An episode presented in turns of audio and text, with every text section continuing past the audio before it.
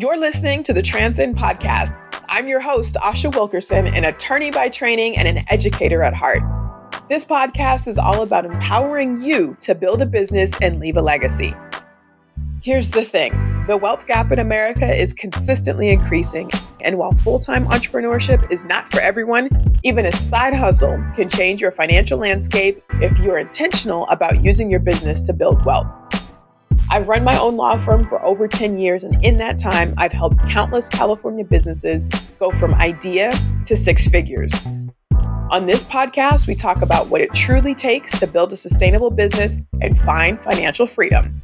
Let's dive in. Hey, hey, welcome back to the Transcend podcast. I am happy that you are here. So, we talked about using your business entity and forming a really strong corporation or an LLC as the foundation for your plan to build wealth or build a business and then leave a legacy, right? And in the middle of that, you got to build some wealth. So, today we're going to be talking about how to grow and scale your business on top of your really strong foundation. So, let's get right into it. Growing and scaling is something that, you know, plenty of people have an opinion on what to do and how to do it and what these shortcuts are. That's not what I'm going to talk to you about today. I'm just going to talk to you about the fact that it is really important. And I want to mention to you uh, some tips about employees, about protecting your intellectual property, and then about productizing your services and or digitizing your services. Okay. So let's talk about employees first. You know, one of the hardest things to do as an entrepreneur, I think, is to hire your first person to help you. It's a little bit easier to hire a contractor because you're hiring them for a specific project for a short amount of time. But to hire an employee is like a whole other step and it requires a lot of trust in yourself to make sure that you're going to find the right person and a lot of trust in the other person to make sure that they are going to do right by you and right by the business and that they're actually skilled enough to help you do it. Most of us who probably start businesses are probably pretty type A. At least we have an idea of how we want things to go. And so turning over some of that control to other people is a little bit scary. But I'll tell you this I heard this through the grapevine from some friends of mine who went through marriage counseling. And the best piece of advice they said they received was from a father who said, Remember that your spouse is not your enemy. Because so many times in relationships, we turn towards the other person in the partnership and we blame and we fight and we say it's just because of you. And if it wasn't for you, all of these things, right? Same idea in your business relationship with your employees. Your employees are not your enemy. There's so much out there on the internet. There's so many gripes from business owners who just complain about employees all day long. And I want to shift your mindset because your employees are really some of your biggest assets. They interface with your customers. They either leave a great taste or a poor taste in your customer's mouth. They share what they're doing, what projects they're working on. They share about your business. So they're great um, advertisement for your company, right? And also, without employees, you wouldn't be able to grow and scale like you want to because as an individual, you're limited by what you can individually do, right? Now you've got three or four people on your team, and now we have expanded our reach and our capacity by three or four, which is exponential growth. Okay. So remember that your employee is not your enemy. So when you think about hiring an employee, think about it as an opportunity and a great responsibility. There are some legal things that you need to pay attention to, like making sure you've got the proper hiring documents, paying them properly and on time. And, you know, if there's overtime that's worked, you've got to pay overtime. There are also some things, especially in California, about sick leave, but also there's great responsibility. You are paying someone a wage that they will use to live off of, to support their family, to do all of the other things that they want to do in life. Like, that's an awesome, awesome responsibility to be able to say that you are employing and empowering people. So think about the gift and the beauty in that, and then choose to move forward with that mindset instead of working against your employee that's going to create a difficult, challenging work environment. They're not going to want to be there. You're going to be nickel and diming them and, you know, just not create a great relationship. So think about this opportunity as an awesome opportunity with awesome responsibility. The other thing you want to do is before you hire, you need to take an inventory of yourself and what's already going on in the business. What are your skill sets? What are you doing? What do you like to do? What are you okay at, but you don't really want to do more of? That's where a lot of us, I think, get stuck. Like, there's a lot of stuff I can do in my business, A lot of stuff I'm proficient at, but not necessarily efficient at. Those are the things that I need to delegate to somebody else. Can I set up the back end for when I do webinars and workshops? Absolutely. Have I done it? Yes, for years. Do I need to continue to do it? No. Someone else who is quicker at it is better able to do that than I am because my time is more valuable when I'm working with my customers one on one or in groups when I'm actually doing the legal work. So I don't need to be doing the back end, right?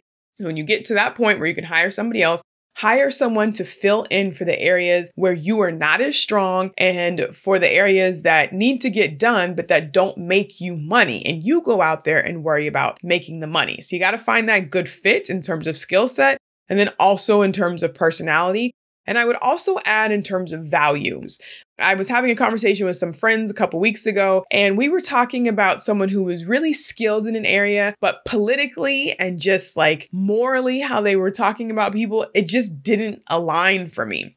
And there was a recommendation, well, maybe you could hire this person because they're really, really good at what they do. And I think they could help you in their business. And I thought about it and I thought I would be so uncomfortable allowing this person into my business where I am focused on representing under resourced communities, right? Communities that have been left out of the conversation and their political views don't necessarily align with that.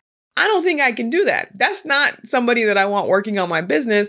So I am choosing not to hire them, even though they're skillful, because the values don't align. So again, think about filling in for the weaknesses or for the areas that you are not as strong in. Think about what skill sets they bring to the table, and then also think about what their values are to make sure that everything is in alignment. Okay. So don't be afraid to hire employees.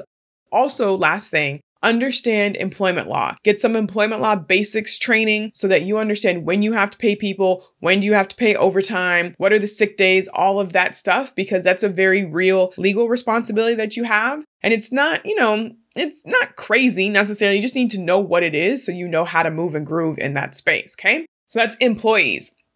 The next thing you need to do in growing and scaling your business, or next thing you should pay attention to, is think about digitizing some of your products. As a service based business for me, I have looked at it in terms of productizing some of my services. Those can be the same, they can also be slightly different. So, how have I productized some of my services? Well, I've created ebooks before. That's become a digital product. I have put my legal knowledge and expertise into classes that live on the internet. That's become a digital product, right? How can you take your service or your offering, put it into a smaller package that's easier to sell, and then how can you turn that package into a digital product that can live on the internet, be evergreen, and doesn't require you to be physically present or to be actually doing something for someone to get the information and for you to make money? I heard the other day, you'll never make as much money while you're awake as you can make while you're sleeping. I thought about that, right? And what does that really speak to? It speaks to having some of these things on autopilot and having passive streams of income. My active stream is working in this membership community. My passive stream are the classes that I have online that people can download when they want to, whether it's 3 a.m., 6 a.m., 3 p.m., right? They can do it whenever they want. And I've already done the work. So it's a passive stream of income. I've productized that service and then I've also digitized that service. So think about that. How can you digitize your services? And the last area and that I want you to think about right now in terms of growing and scaling your business is protecting your intellectual property. So now you have digitized your service. You put something out there, right? Whether it's a recipe, it's a workout plan, it's a, you know, how to get an LLC, right? Stuff that I do. Now you need to learn how to protect it so that somebody else can't steal your idea or really, if they do steal your idea, you have some recourse and can get some compensation for the money that they've made off of you for taking your idea. So, with coming up in the membership, we're talking to some intellectual property attorneys about patents, trademarks, and copyrights. Not only will they tell you the ins and outs of what those look like, but they'll also tell you when do you need to hire an attorney and when can you do it on your own. Usually, it's not the paperwork that's the most complicated thing, right? Paperwork is paperwork. It's when there's an issue. Do you know what arguments to make before a judge or before a hearing officer that will advance your petition or your paperwork and get you the result that you want? Also, if there's a conflict or if there's something that has been misfiled or if there's a name that sounds similar to yours, do you know how to advocate for yourself to get the result that you want? Probably not, not unless you went to law school and also invested in learning how to do intellectual property. So don't underestimate the importance of having an expert in the field who has the experience, right?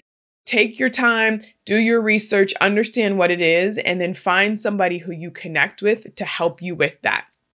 So, those are the three things that I have for you today on growing and scaling your business. And the reason why we're talking about this, again, the life cycle of building a business and leaving a legacy is to have a strong business foundation, then to grow and scale. This is the wealth generation, the wealth building part of it. You got to have some money, got to have some resources. We want to help you get there. And the last stage is actually planning for that legacy, leaving that legacy using the money that you have brought into your business to decide what you're going to do next. Okay. So, not super scary stuff, also not super detailed, but really, really important things to think about.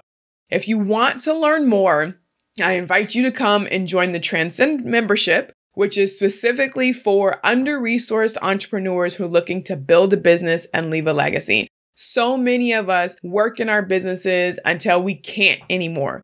But what I want to do is to change the narrative so we're looking at our businesses like tools. How do we use this tool to financially get to where we want to go? And how do we set ourselves up and our kids up for generations to come so that they have some money so they can live the lives that they want to live and at least be free from money concern? So that's what we're working on in this community. There's a link in the description on how to join the membership, how to check it out. But let me know if you have any questions, and I will see you in the next episode to talk about leaving a legacy. So that includes retirement planning, financial planning, exit strategies. All right, see you next time. If you want to learn more about how you can build a business and leave a legacy, check out our online community where we dive deeper into these concepts and I literally pull back the curtain to show you how I help entrepreneurs just like you build a sustainable business that leads to financial freedom. You can find out more at thewilkersonlawoffice.com.